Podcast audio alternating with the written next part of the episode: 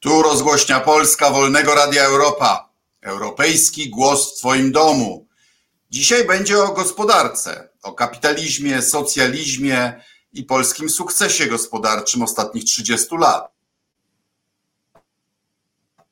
Gościa chyba najbardziej oddalonego w historii Wolnego Radia Europa, autora książki Europejski lider wzrostu, Polska droga od ekonomicznych peryferii do gospodarki sukcesu. Pan doktor habilitowany na Akademii Leona Koźmińskiego i profesor Marcin Piątkowski. Witam serdecznie, panie profesorze. Dzień dobry panu i dzień dobry wszystkim. Jak tam w Pekinie? Jaka u was pogoda? Beijing never sleeps. Pekin nigdy nie śpi. To trochę jest. No ale co? Śnieg macie czy piasek? Nie, czy jak? Nie. Śnieg jest. W Pekinie jest podobna temperatura jak w Polsce, ale tu prawie nigdy nie pada śnieg, bo jest bardzo suchy klimat i to się właściwie zdarza tylko raz przez całą zimę. Nie tak jak u nas w Polsce. Teraz, jak wiem, jest piękna polska zima. Aha. Jedną mam uwagę. Ma pan dużo przestrzeni nad głową. Może. Okay. Może kamerkę. O, będzie ładniej, będzie wygodniej naszym słuchaczom i widzom. Ech, tematów gospodarczych jest mnóstwo, ale zacząć muszę od tego, który był kiedyś przedmiotem kontrowersji między nami. Bo pan postawił obrazoburczą tezę, że właściwie każdy kraj, który doszedł do gospodarki rynkowej, do sukcesu, musiał zlikwidować swoją klasę oligarchiczną i że to się prawie zawsze wiązało z rewolucją i przemocą, że to się, że, że to się nie udawało zrobić metodami politycznymi, co niektórzy z nas odebrali no jako jakąś formę rehabilitacji P R L u i sposobów, jaki w Polsce też do likwidacji klasy ziemiańskiej doszło. Czy pan nadal by bronił tej tezy? I od razu powiem, no, że są takie kraje. W Stanach Zjednoczonych był kapitalizm bez rewolucji. Rewolucja amerykańska była rewolucją polityczną, a nie społeczną. W Wielkiej Brytanii też no, była to raczej konfiskata majątków kościelnych związana z rewolucją jeszcze w siedemnastym wieku, ale też nie wiązała się z No z, z wymordowaniem całej klasy społecznej. Co pan na to? Ja, ja dalej podtrzymuję swoją tezę i myślę, że ona nawet się dobrze przyjęła na globalnej debacie ekonomicznej. Nawet są ekonomiści, tak jak Branko Milanović, autor świetnej książki Kapitalizm czy Capitalism Alone, niedługo będzie polska wersja. W każdym razie oni też się zgadzają, że wśród tylko czterdziestu czterech krajów na świecie, które dzisiaj według klasyfikacji Banku Światowego są krajami o wysokim poziomie dochodu, wśród tych, wśród tych czterdziestu czterech krajów, to co pokazałem w książce, zdecydowana większość, ponad dwie trzecie krajów, to są takie, które musiały przejść przez okres przemocy, które pozwoliło tym krajem wyjść z tej oligarchicznej, feudalnej pułapki rozwojowej, która ich hamowała przez kilkaset lat i Polska jest tutaj podręcznikowym przykładem właśnie takiej, takiej oligarchicznej pułapki i niestety elity same siebie, Ameryka Łacińska jest dobrym przykładem, elity same siebie nie chcą oddać władzy, co jest oczywiście naturalne, bo im jest przecież dobrze i w ich interesie jest podtrzymać status quo. Więc niestety najczęściej musiało dojść do szoków zewnętrznych, niestety powtarzam, w Polsce, w polskim przypadku to była druga wojna światowa i później komunizm, który sprawił, że... No chyba jeszcze wcześniej, prawda, bo, bo uwłaszczenia chłopów dokonał car w, za, w, za, w zaborze rosyjskim i, i, i król w zaborze pruskim. W Austrii tak. to... Czyli, czyli, czyli podpisuje się pan pod tezami ludowej historii Polski. Tak, tak, bardzo lubię tą książkę i znam profesora Leszczyńskiego i, i długo żeśmy... Często żeśmy rozmawiali wcześniej, cieszę się bardzo, że opublikował swoją książkę, bo ona właściwie potwierdza wszystkie tezy z mojej książki wcześniejszej, właśnie mówiącej, że wszystkie reformy, które zwiększały inkluzywność, otwierały polskie społeczeństwo, dawało szansę na rozwój wszystkim, były blokowane i hamowane przez polskie elity. My stworzyliśmy sobie taką ładną, historyczną przez, narrację. Przez elity to, wszędzie, tak? I że to okupanie nie, tak, niejako... Z, czyli, mhm. czyli zgadza się pan też z liderem, że w Polsce nastąpiła rewolucja, co prawda niedokonana rękami Polaków, ale na której wielu Polaków obiektywnie skorzystało, tak? Tak, no... Nie jestem apologetą komunizmu, ale to był ten szok zewnętrzny, który spowodował, że po raz pierwszy w historii, chociaż tego nie było widać pod, pod tym płaszczykiem absurdów P R L-u, pierwszy raz w historii stworzyliśmy społeczeństwo inkluzywne, w którym co do zasady oczywiście, bo to też się później w praktyce inaczej wyglądało, co do zasady chłopi, robotnicy i cała reszta mogła się rozwijać. Chociaż nie taka była intencja, bo miały być kołchozy, prawda? No tak, ale, ale też Polska poszła swoją drogą od pięćdziesiątego szóstego roku. Mało kto wie, że w tysiąc dziewięćset trzydziestym dziewiątym roku u schyłku drugiej R P na wyższych uczelniach studiowało w Polsce tylko jeden procent społeczeństwa. No i oczywiście łatwo się domyślić, że to był ten najbogatszy procent społeczeństwa, czyli dosłownie idealny przykład oligarchii, która się sama reprodukowała i innym nie dawały szansy na rozwój.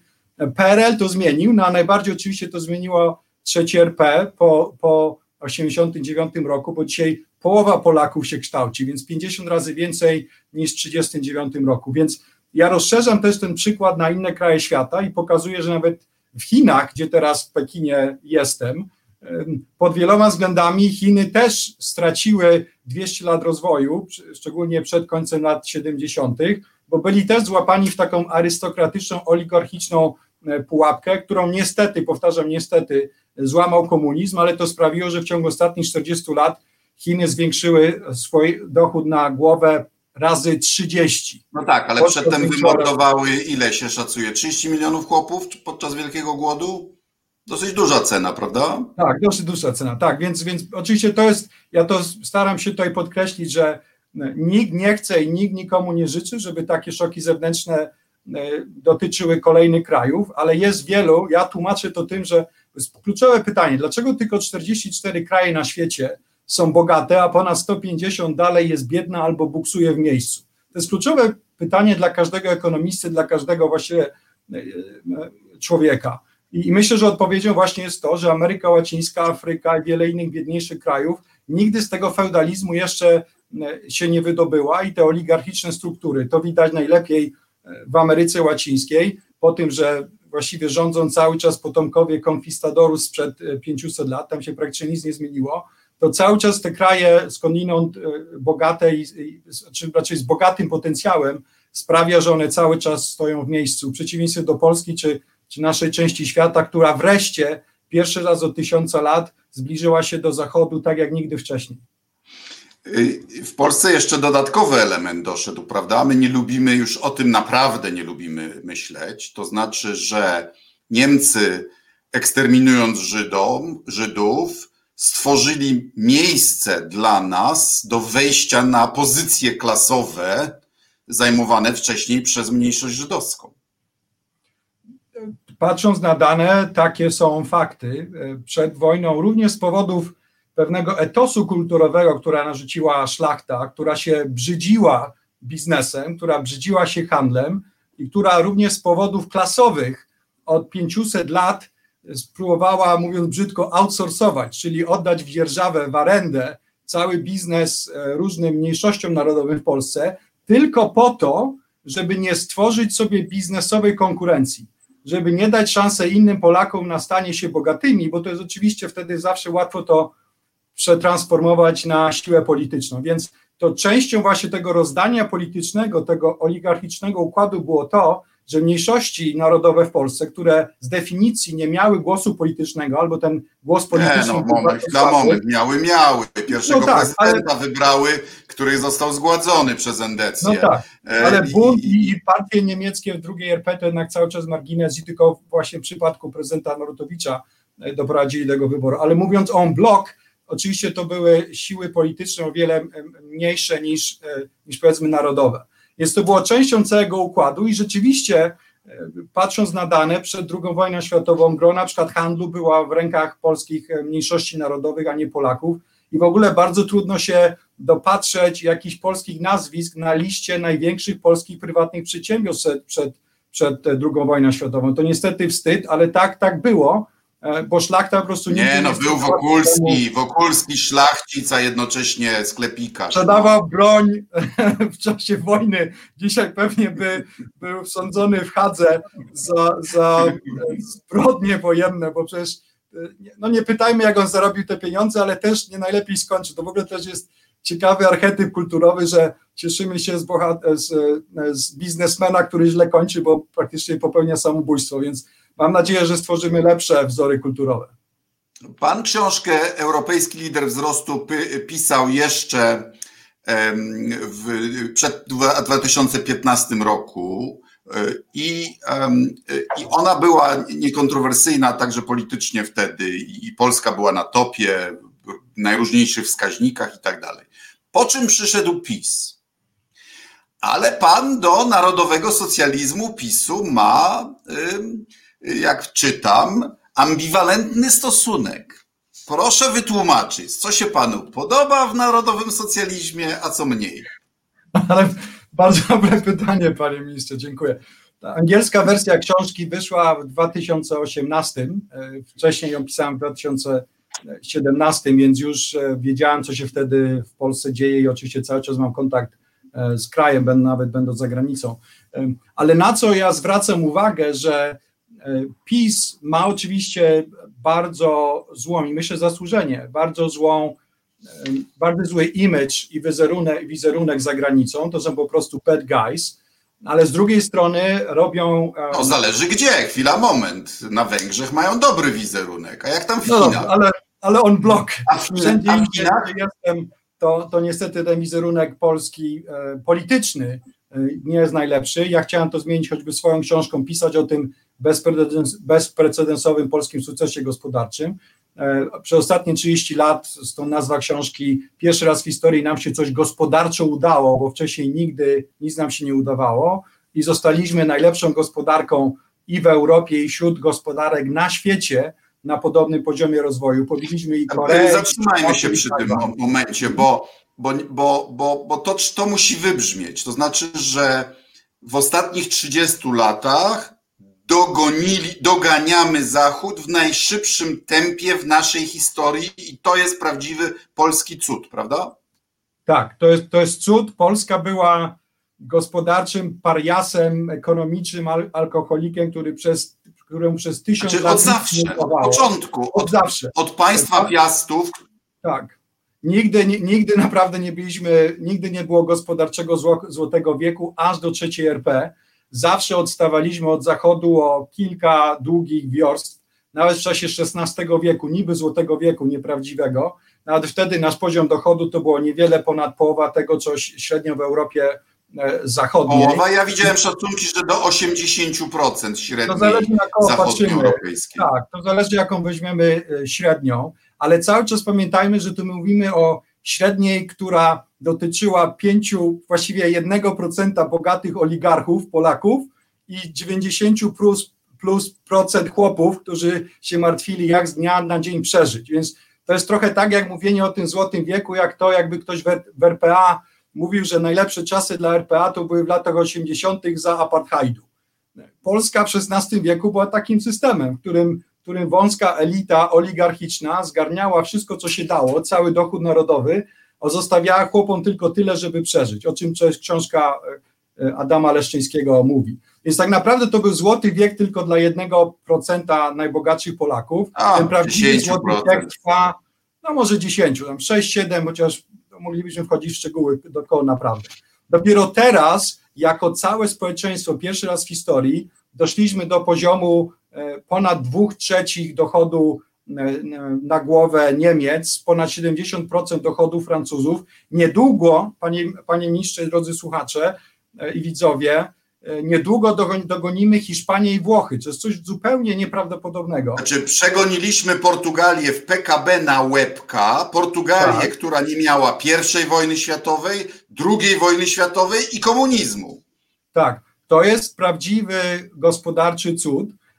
trzydzieści lat temu, jak zaczęliśmy transformację, ja też dobrze pamiętam, miałem wtedy czternaście lat, Byli, Włosi, przeciętny Włoch, biorąc pod uwagę różnicę cen, tego, że fryzjer w Warszawie jest tańszy niż w Mediolanie, to byli od nas o ponad trzy razy bogaci. Dzisiaj są od nas bogaci tylko jedną trzecią i w ciągu dekady albo nawet wcześniej ich dogonimy. To jest zupełnie coś nieprawdopodobnego. Znaczy, w zesz- za zeszły rok mają P K B minus, minus dziewięć procent bodajże, a my tylko minus tak. cztery procent, czyli, czyli doganiamy ich, nawet w recesji, oni na, prawda? Oni nawet minus dziesięć procent, a my minus dwa i osiem dziesiątych procent, więc to, to doganiamy ich niestety, bo oczywiście chciałbym, żeby wszyscy rośli, ale doganiamy ich zupełnie w kosmicznym tempie i, i to, co ja chcę pokazać, patrząc na, na tą naszą długą, tysiącletnią historyczną perspektywę, nigdy nam się lepiej nie żyło, nigdy nie byliśmy gospodarczo, bo politycznie możemy rozmawiać o tym i pan minister na pewno ma wiele do powiedzenia. Gospodarczo nigdy nie byliśmy tak blisko Zachodu jak teraz, jeśli chodzi o poziom dochodu i jakość życia większości Polaków. Zniknęła bariera technologiczna, dla, szczególnie dla młodzieży, prawda? Która zawsze, by, zawsze była naszym udziałem. Zawsze była naszym udziałem. My już, myślę, że ta młoda generacja, mam trójkę dzieci, oni nawet nie mają pojęcia, że jest jakaś bariera technologiczna. Nigdy im tego nie powiedział, po prostu żyją, są, są częścią e, świata. Ale ja też podkreślam, szczególnie w Chinach, i moja chińska wersja książki wyjdzie za kilka miesięcy. W Chinach właściwie też o Polsce za dużo nie słyszeli, ale jak ja cały czas im opowiadam o tym, że Polska była też lepsza nie tylko od innych krajów w Europie, ale lepsza od większości krajów na świecie na podobnym poziomie rozwoju. Czyli poklęliśmy znowu Koreę, Singapur, Tajwan i wszystkich innych. Ja no i umówmy się, na, na, u nas u, u, uwielbio, jednym z ulubionych sportów jest wieszanie psów na Balcerowiczu, a de facto e, recesja postkomunistyczna w Polsce była najkrótsza i najpłytsza, prawda? Myśmy się wybili ponad nasz region także. Ja myślę, że ta transformacja jest rezultatem pracy wszystkich polityków gospodarczych i, i, i profesora Balcerowicza, i Kołodki, i Rostowskiego, i Belki i, i naprawdę patrząc na to historycznie i mając trochę dystansu do tego, co Polska osiągnęła, to ja warto myślę naprawdę złożyć hołd wszystkim politykom gospodarczym w Polsce, którzy przez trzydzieści lat, aż do kowida w zeszłym roku, doprowadzili do tego, że byliśmy jedyną gospodarką w Europie z najdłuższym okresem nieprzerwanego wzrostu, dziewięć dwa dwa tysiące dziewiętnaście. My Polacy tego jakoś nie lubimy takiego, takich, mówię o, sukces, o sukcesach, tylko w piłce nożnej. Nie, szlachetne porażki, to jest nasza specjalność. Tak, to jest nasza specjalność, więc warto czasami, przynajmniej gospodarczo, cały czas nam się dobrze wiedzie. Ja też nie, nie lubię takiego krakania i, i myślę, że miałem rację co do tego, co się wydarzy w polskiej gospodarce w zeszłym roku. Znowu nam się... No dobra, wróćmy, wróćmy do mojego pytania. Co się Jasne. Panu podoba, a co się nie podoba w Narodowym Funduszu? Dobrze, że pan pamięta, panie ministrze, no właśnie. Więc oprócz polityki zagranicznej, myślę, że bardzo mocną i wartościową częścią polityki gospodarczej PiSu jest i polityka społeczna. Jeżeli ta książka... Ja w niej stawiam tezę, że właśnie inkluzywność, ta otwartość społeczeństwa jest kluczowa dla tego, żeby rosnąć w długim okresie, no to PiS zrobił to, co niestety inne partie wcześniej nie zrobiły, czyli zainwestował w tą inkluzywność. Poprzez pięćset plus, poprzez stopniowe, chociaż małe, ale jednak zwiększenie progresywności systemu podatkowego, zwiększenie płacy minimalnej i wiele innych.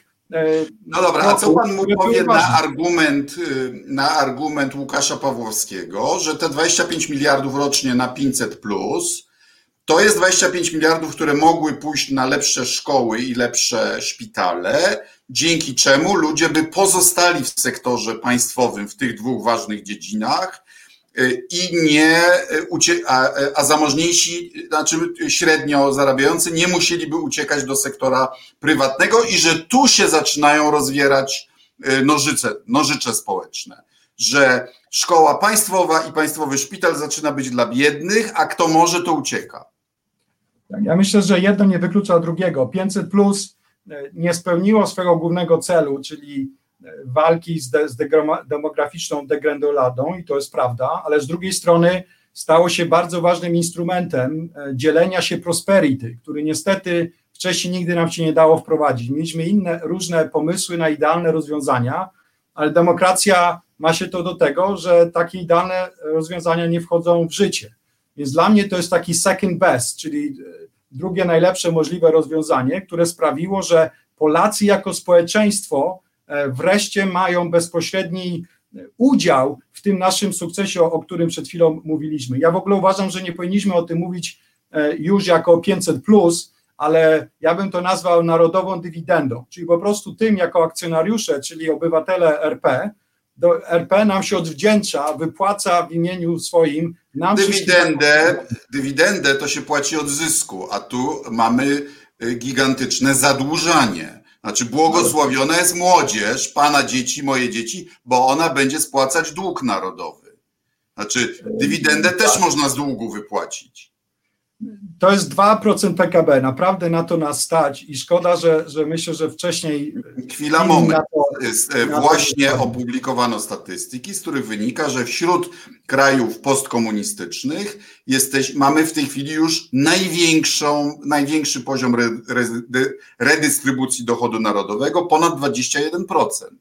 I bardzo dobrze, chociaż ja nie uważam, że akurat tym razem mamy się porównywać do Bułgarii i Rumunii. Jak się porównamy do Skandynawii, Francji czy Niemiec, to jesteśmy cały czas za nimi i uważam, że jak zwiększyliśmy nasze P K B trzy razy, czyli jak ten zysk zwiększyliśmy razy trzy, to nam się należy ta dywidenda. Ale ta dywidenda nam się należy z wielu powodów i ekonomicznych, społecznych, ale również politycznych i pan minister pewnie się teraz ze mną zgodzi, bo ja twierdzę, że gdyby na przykład było pięćset plus za Obamy przed Trumpem, to by nie było Trumpa.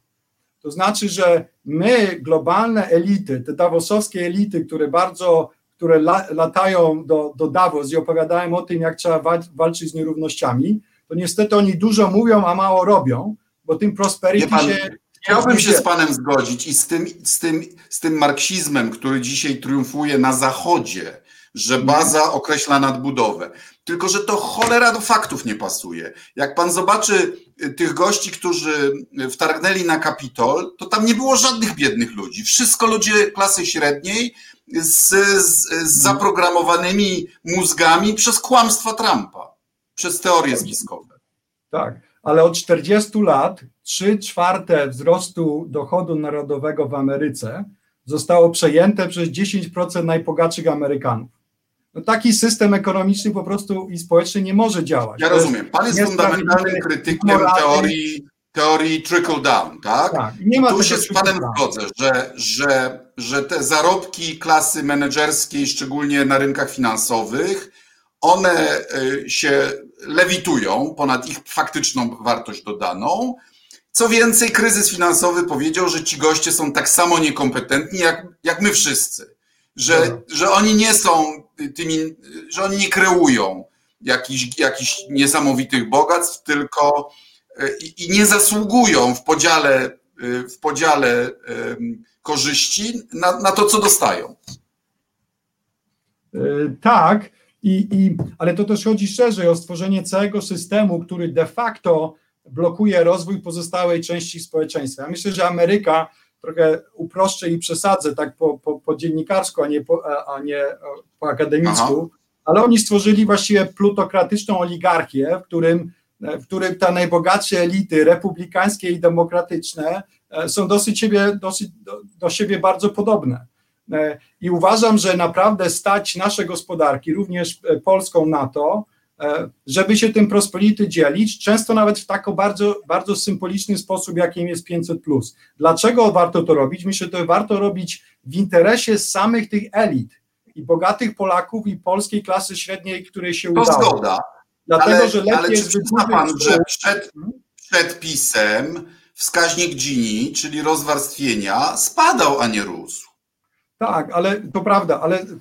Ale Gini to też ma, ma swoje didaskalia, on, on jak gdyby jest taką średnią dla całego społeczeństwa, a z kolei wskaźniki, które skupiały się na różnicy dochodów między top jeden procent i dziesięć procent Polaków, a, a pozostali, one wzrosły do wiele wyższego poziomu niż średnia w Unii Europejskiej. I takie badania na podstawie danych z, na spitów to pokazują. Więc uważam, że w interesie globalnych i polskich liberalnych, demokratycznych elit jest to, żeby lepiej wydłużyć stół niż podnosić, podwyższać płot. żeby dzielić się tym prosperity. I to nie takimi skomplikowanymi instrumentami, o których mówi wielu ekonomistów, że tutaj takie zasiłki, inne zasiłki, chociaż z jednej strony mówią, że trzeba dać, wesprzeć tych biednych, a z drugiej mówią, że to jest socjal i rozdawnictwo, więc jak ci biedni mają się czuć dobrze, jeśli ktoś im daje pieniądze jako jałmużnę. To musi być, to musi być symbol tego, że, się, że wszyscy, że jesteśmy w tym wszyscy razem w tym, w tym wszystkim i oczywiście pięćset złotych na dziecko dla biednej pani w Bydgoszczy stanowi o wiele większą wartość niż pięćset złotych dla, dla kogoś w Warszawie na Wilanowie. I dobrze, że no dobra, tak ale czy socjal, czy powinny, czy powinny zaistnieć sytuacje, w których można na socjalu dostać więcej niż pracując? Można, ale tak na tym właśnie polega społeczeństwo cywilizowane i wspólnota, że, że niektórym po prostu pomagamy. Jak ktoś ma problem z tym, że jakaś pani czy pan... Zgoda, ale czy pomagamy więcej niż ludziom pracującym? Myślę, że pracującym też, też pomagamy, bo przecież oni też dostają pięćset plus i myślę, że, że te opowieści takie welfare queen, jak, jak a la Reagan z lat osiemdziesiątych, czyli tych pań, które mają dwanaście dzieci i pobierają ogromne pieniądze z pięćset plus, ja myślę, że to są takie, takie po prostu opowieści, bajki na dobranoc, które mają wszystkich straszyć. To są naprawdę... Ale to jest prawda, ja znam takie przypadki u mnie w moim okręgu wyborczym. Wiem, wiem panie, panie mistrze, ale również nic nie stoi na przeszkodzie, mówiąc pół żartem, pół serio, żeby elity warszawskie też miały dwanaście dzieci i tak samo będą miały prawo do tych zasiłków. Ale mówiąc, mówiąc poważnie, musimy cały czas inwestować w inkluzywność, bez niego nie stworzy, nie, nawet nie dogodnimy Zachodu, bo, bo, bo nierówności, już okay, nawet teraz badania Międzynarodowego Funduszu Walutowego to pokazują, że nierówności dochodowe i w ogóle nierówności szeroko pojmowane, również obejmujące transfery, osłabiają wzrost gospodarczy, wspierają dyktatury, osłabiają demokrację. I z tych wielu powodów naprawdę dwa procent P K B, które inwestujemy w pięćset plus, ucięcie tego, czy wyeliminowanie, to było penny wise, pound foolish, jak mówią Brytyjczycy. Co do, co do zasady zgoda, ale a ja chcę pana teraz odpytać od tego, czy, z, czy, czy teza pańskiej książki jest naprawdę prawdziwa, to znaczy, czy Polska naprawdę wyrwała się z peryferii ekonomicznych, bo w pewnym sensie oczywiście tak, ale nadal hmm. jesteśmy jednak bardziej gospodarką odtwórczą, jeszcze jesteśmy w czasach przemysłowych, a nie w czasach już postprzemysłowych, tak? Mamy katastrofalnie małą liczbę patentów i innowacji. Gdyby nie niemiecki rynek, te słynne komponenty samochodowe i parę innych rzeczy, no nie mamy naszych, naszych trademarków, nie mamy własności intelektualnej. Znaczy, to jest prawdziwe wejście do, do jądra gospodarczego świata, a tego nie ma jeszcze u nas. Zgoda.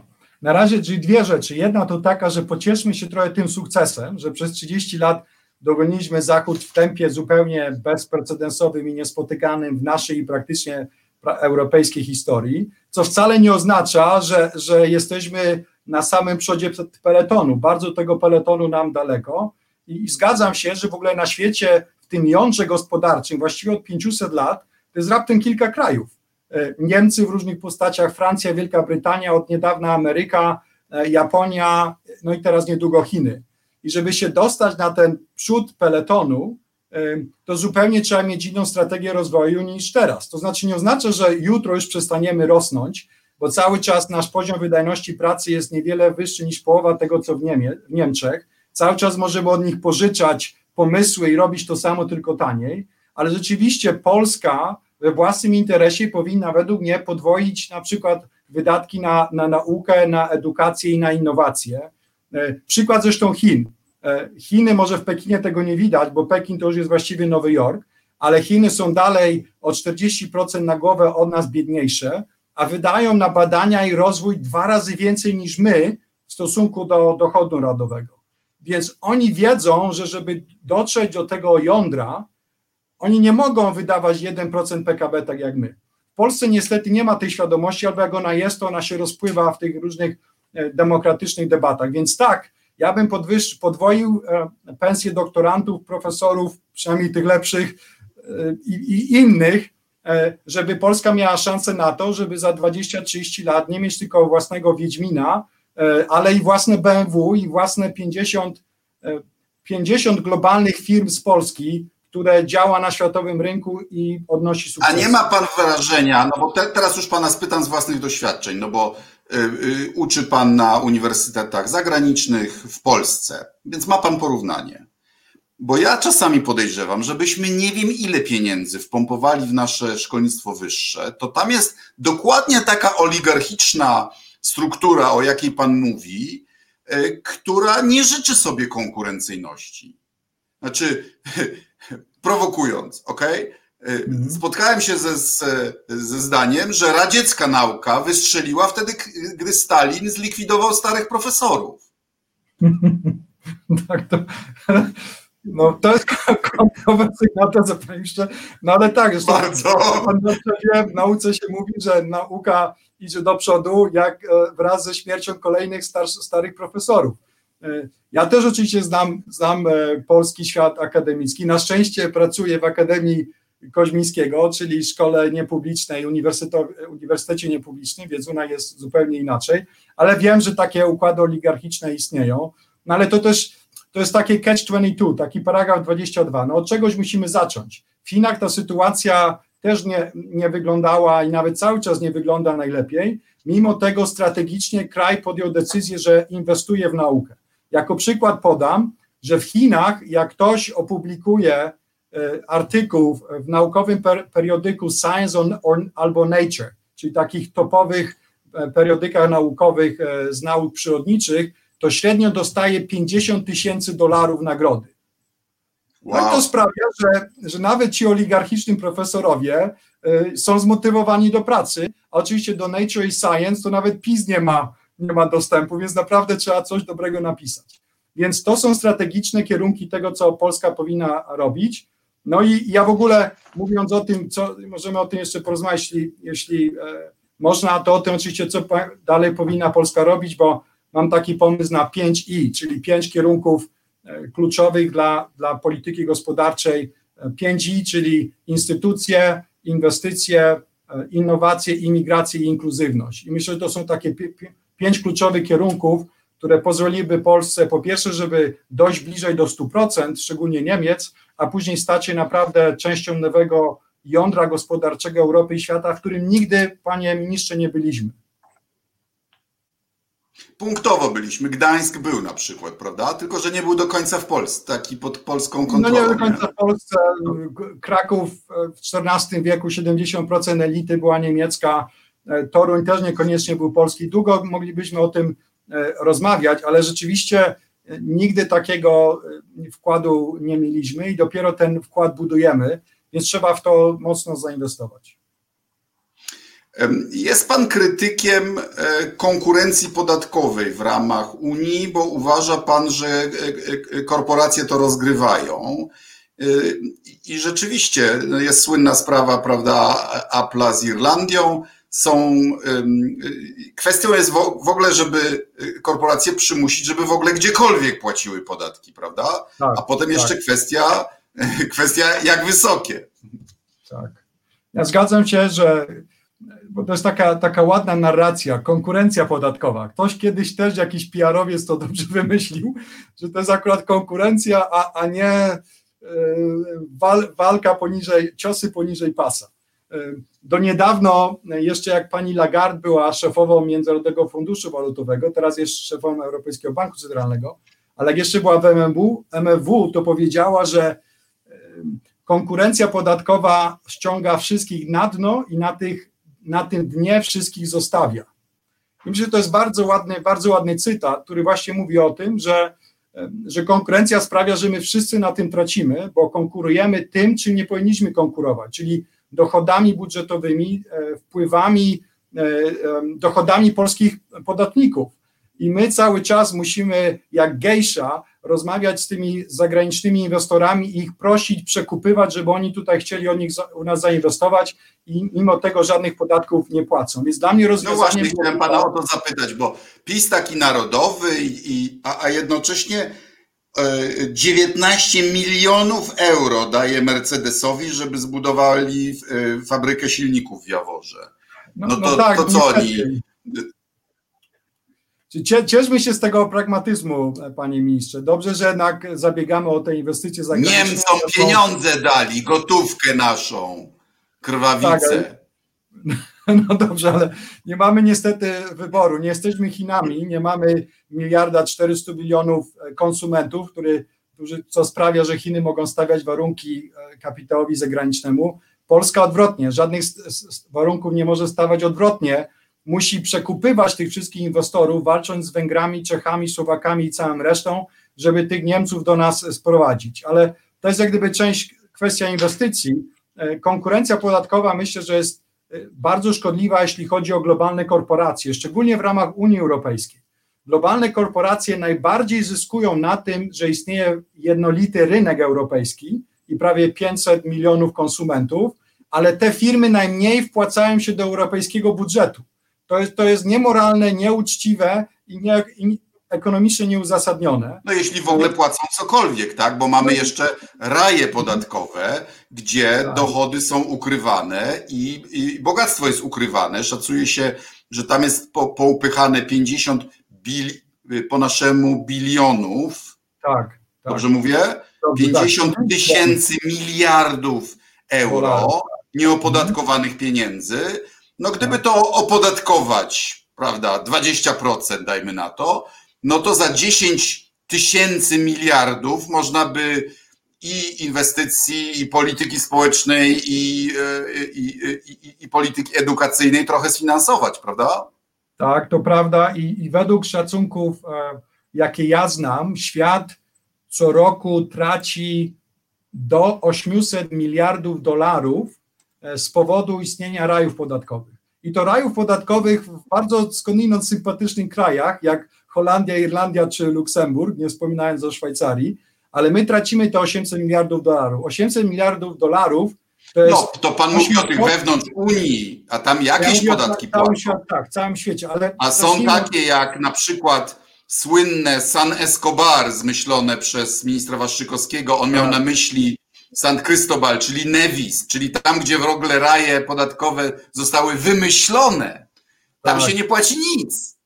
No widzi pan minister, mieliśmy jakiś kreatywny wkład do, do światowej cywilizacji, szkoda, że krótkotrwały i, tym, i taki tymczasowy. Ale mówiąc poważnie, te osiemset miliardów dolarów to jest osiem razy, ośmiokrotny budżet Polski w ciągu roku. To są ogromne pieniądze, które tracimy, no oczywiście na wszystkie rzeczy, o których też rozmawialiśmy, od, od nauki przez innowacje, ochronę zdrowia, żłobki, przedszkola i wszystko to, na co, na co nam pieniędzy brakuje, ale to nie jest tylko problem ekonomiczny, to jest też problem polityczny i moralny. Polityczny dlatego, że te pieniądze wspierają dyktatury i osłabiają demokrację. No przecież kto ma pieniądze w tych rajach podatkowych?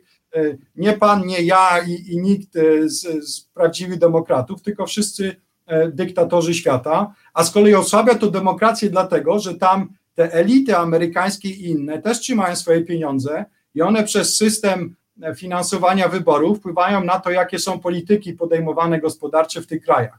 I myślę, że to jest, to jest tak, tak szkodliwe, że, że myślę, że, że warto nawet mieć globalną koalicję, która... No ja liczę na to, że Biden, który obiecuje, że coś wreszcie w tej sprawie zrobi, zrobi, bo, bo to są takie dywagacje, że się nie da, bo to jakieś obce jurysdykcje. A, a dlaczego nie możemy uchwalić prawa, które czyni przestępstwem kryminalnym posiadanie konta bankowego w San Escobar, czyli, czyli, Nevis, czyli Nevis. Albo... albo Albo, albo regulacji, że firma z siedzibą w dezygnowanym przez O E C D raju podatkowym nie ma prawa stawać do jakiegokolwiek przetargu w Unii Europejskiej. My to naprawdę możemy zrobić. Możemy to zrobić właściwie nazajutrz i, i chciałbym, żeby miał pan rację, że Biden to zrobi. Ja jeszcze nie wstrzymuję oddechu, bo boję się, że będzie to samo, co za Obamy, bo będą mu doradzać ludzie, którzy są częścią tej elity, która zarabia na tym, że ich koledzy, którzy zapraszają ich na piwo i drinki wieczorem, mają właśnie pieniądze na tym San Escobar. Bardziej, że Biden zdaje się z Delaware jest, nie? No właśnie, a Delaware jest rajem podatkowym amerykańskim, więc panie ministrze, nie wiem.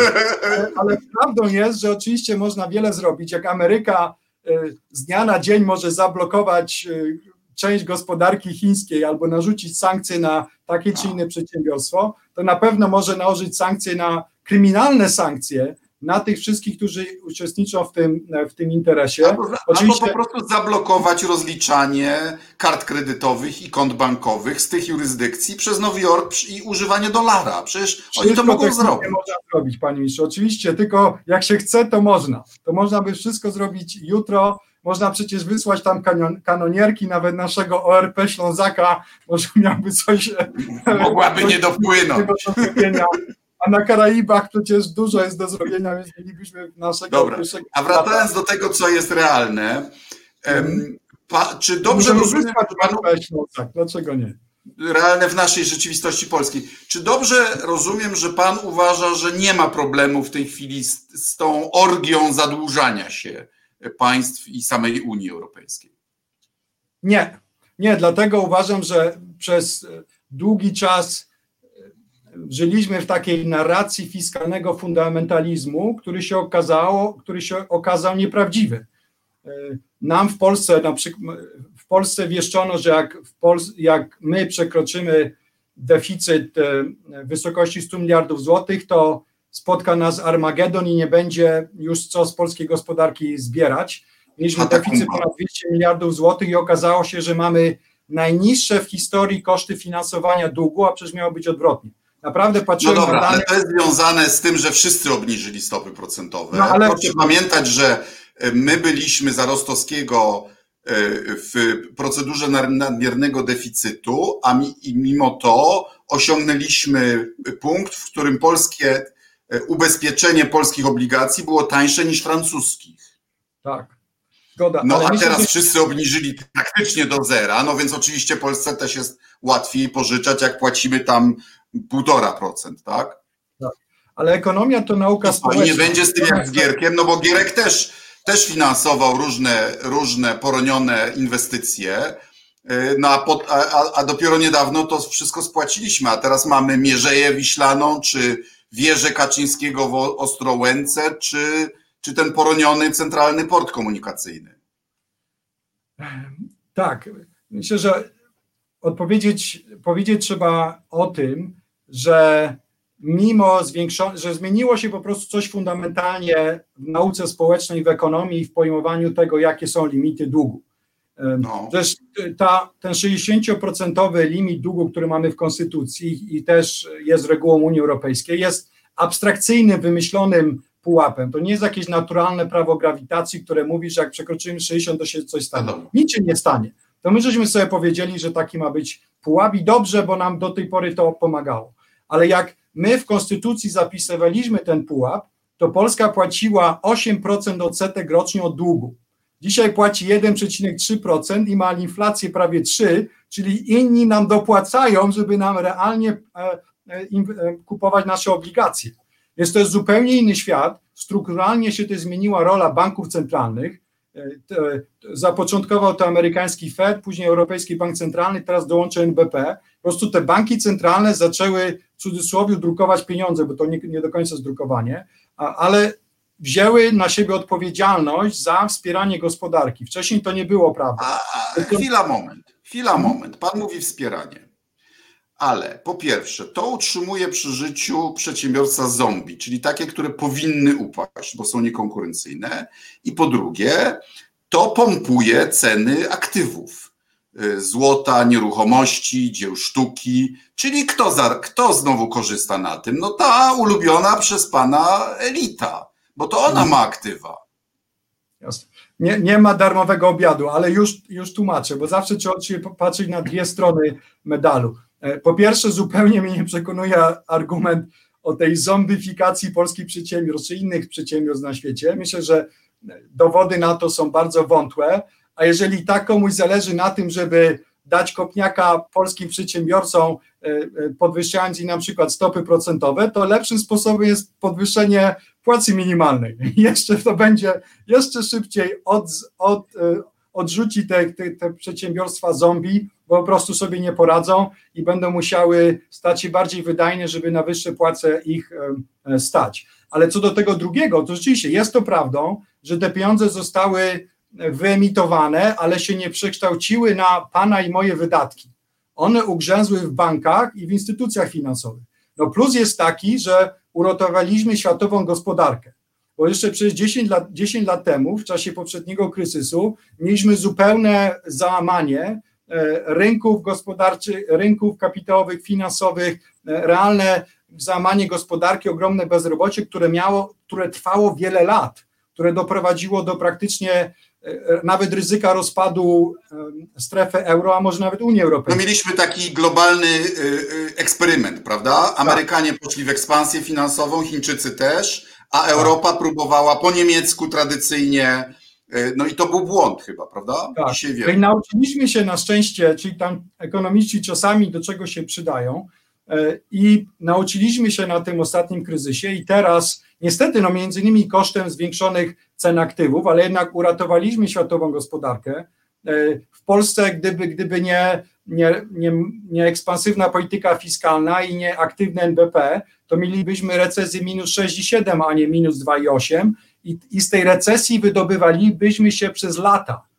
Przecież I M F, M F W teraz prognozuje, że w tym roku cała światowa gospodarka się odbije i będziemy już rosnąć w tempie cztery plus, Polska nawet prawie pięć. To właśnie dlatego, że wyciągnęliśmy wnioski z poprzedniego kryzysu i oczywiście nie ma, nie, nie ma darmowego lunchu, są koszty tych decyzji, no ale musimy dać na, z jednej strony uratowaną światową gospodarkę, między innymi od populizmu, a z drugiej strony, no niestety, mam nadzieję, że tymczasowe zwiększenie nierówności, bo te najbogatszy jeden procent jeszcze stanie się bogatszy. Może, ale z tym możemy sobie politycznie poradzić. Więc czekam też na prezydenta Bidena, że, że, że odwróci się tyłem do tych wszystkich, z którymi na co dzień je kolację, czyli tych miliarderów i milionerów i nagle im powie, że chce, chce im zwiększyć podatki. Jest pan w Pekinie i w związku z tym i w idealnym miejscu, żeby odpowiedzieć mi na moje takie geopolityczne zaniepokojenie, bo, bo, bo Chiny no jeszcze szybciej wróciły na swoje miejsce niż Polska, tak? Znaczy trzydzieści lat temu to był jeszcze biedniejszy kraj od nas, od nas, a dzisiaj supermocarstwo. Zrobiły to metodami, które pan zna lepiej ode mnie, ale no, czyta się też, że taki finansowany przez państwo boom inwestycyjny, infrastruktura, te rzeczy, prędzej czy później kończy się kryzysem zadłużenia. I w Chinach już są pewne elementy złych kredytów, które są finansowane przez bank centralny i tak dalej. Czy, czy, czy, czy taka ekspansja kredytu nie musi kiedyś doprowadzić do jednej... Bo ona... Proszę mnie skorygować, wynika zdaje się z tego, że no, wielkie fundusze emerytalne nie mają w co ładować pieniędzy, nie ma dobrych projektów, no więc pożyczają nawet na minusowych stopach procentowych. Ale czy to się kiedyś nie, nie musi załamać? Jak, przecież gdyby dzisiaj stopy procentowe wzrosły do tradycyjnych swoich wysokości cztery, pięć, osiem, bywało i więcej, to i Chiny się załamią i, i nasze gospodarki się załamią. Darmowemu koniowi nie patrzy się w zęby. Czyli to, że jeżeli nas globalni inwestorzy subsydiują, nas, Polaków, Niemców, Francuzów i wszystkich innych, to myślę, że w pierwszej kolejności to powinniśmy wykorzystać i zrobić to, co zrobili Chińczycy przez ostatnie czterdzieści lat. Czyli zbudowali infrastrukturę, która jest lepsza od szwajcarskiej, niemieckiej razem wziętej, już nie mówiąc o amerykańskiej. Chińczycy, mimo tego, że już wszystkie te autostrady wybudowali, to oni cały czas inwestują co roku pięć razy więcej w, pro, w proporcji do dochodu narodowego niż średnia w Unii Europejskiej. No dobra, ale to znaczy, że zyskowność tych inwestycji jest często ujemna i że te przedsiębiorstwa... Tak? tak, to w Chinach ta, ta rentowność drastycznie no. spadła. Ale, no. ale są inne kraje, na przykład Polska, w którym wartość kapitału publicznego na mieszkańca wynosi ledwo ponad połowę tego, co w Niemczech. Zresztą nie trzeba tych danych, bo jak każdy, kto wyjdzie na ulicę w Polsce... Ale ja do czego innego zmierzam. Jak w Chinach pierdyknie i będą musieli podnieść stopy procentowe i zassą kapitał z reszty świata, to to się z, skończy gigantycznym kryzysem. W Chinach jest troszeczkę inaczej. Kluczowa różnica jest taka, że praktycznie cały ten dług chiński, już dwieście osiemdziesiąt procent P K B, to jest dług w juanach. Oni nikogo nie muszą prosić o łaskę. Żadnych Amerykanów w Nowym Jorku, żadnych Japończyków w Tokio, ani dwudziestolatków w Londynie. To są ich własne pieniądze. I co do, jak przyjdzie co do czego, to Bank Centralny Chińskiej Republiki Ludowej wyemituje pieniądze, które sprawią, że ten dług zostanie spłacony. Oczywiście koszty inflacji i tak dalej.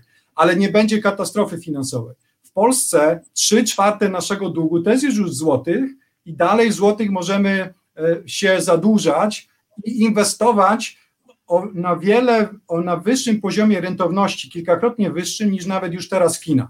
No przecież wszyscy wiemy, jak to jest, że w Chinach, ja jeżdżę po różnych prowincjonalnych miastach, które owszem, tam mają po pięć milionów mieszkańców, które mają metro i budują metro w tempie sto kilometrów metra rocznie. Jak ja myślę o tych naszych dwóch stacjach raz na trzy lata w Warszawie, to ja naprawdę nie wiem, jak to jest możliwe, że ta narracja fiskalnego fundamentalizmu sprawiła, że my Polacy nie chcemy się subsydiować pieniędzmi globalnych inwestorów. To jest trochę bardziej skomplikowane, bo ja przypominam, że na Euro dwa tysiące dwanaście my próbowaliśmy dokończyć autostradę Berlin-Warszawa i daliśmy odcinek chińskiej firmie, tak. Nie COVID, tylko jakoś tak podobnie się nazywała. I, I ona myślała, że to tak jak w Chinach, wchodzimy i robimy, bo partia kazała.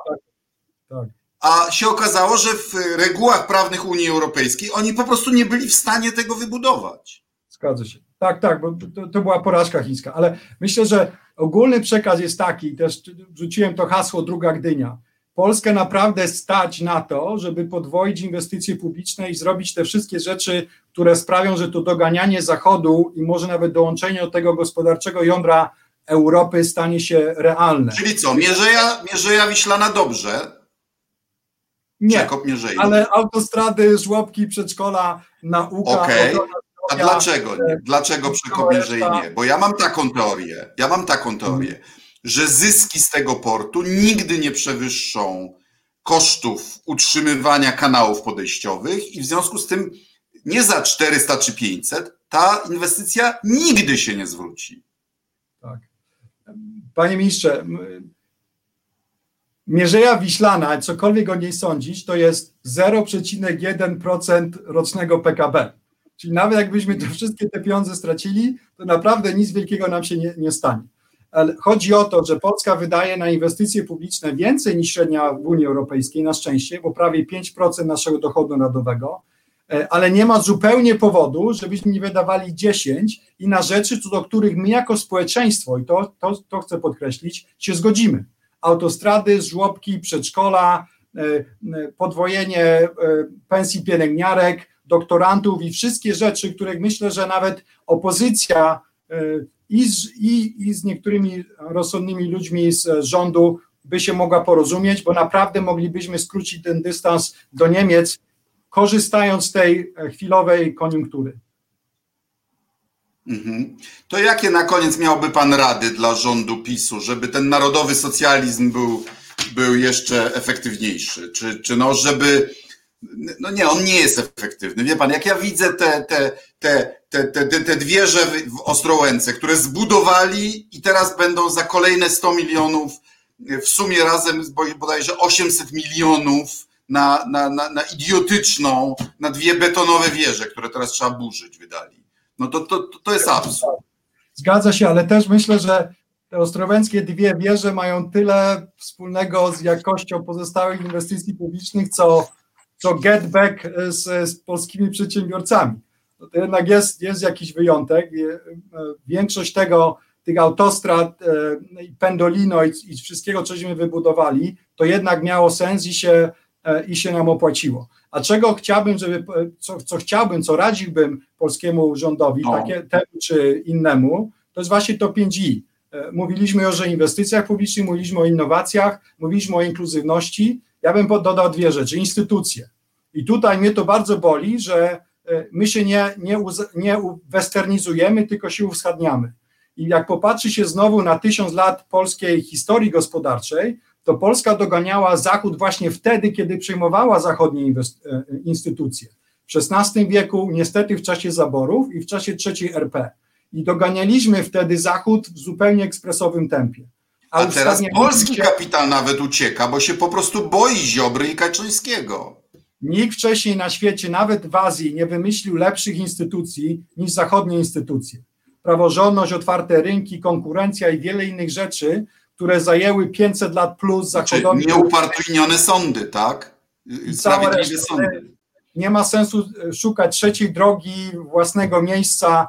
Po co, po co się godzić na malucha, jak można sobie zaimportować B M W?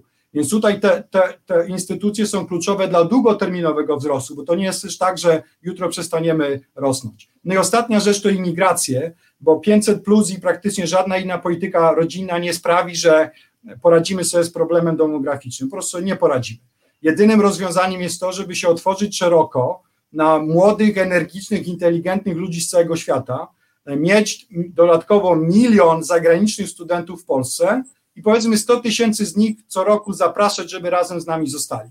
I myślę, że to się przydało polskim uniwersytetom, nawet tym... No dobra, ale tu bym, tu bym akurat PiSu bronił, bo oni pod hasłami antyimigracyjnymi pierwszy raz w historii Polski wpuścili po kilkadziesiąt tysięcy pracowników z Pakistanu, z Bangladeszu, z Nepalu i paru innych miejsc, o Ukraińcach nie wspominając, ale wie pan, migracja ma swój pozytywny efekt na krótko, bo to są młodzi, energiczni ludzie, wpłacają do zusu, nie pobierając świadczeń, tak, więc, więc deficyt zusu na przykład spada, ale jak wiemy z krajów Europy Zachodniej, no jednak ma też plusy ujemne, jak mawia klasyk, tak?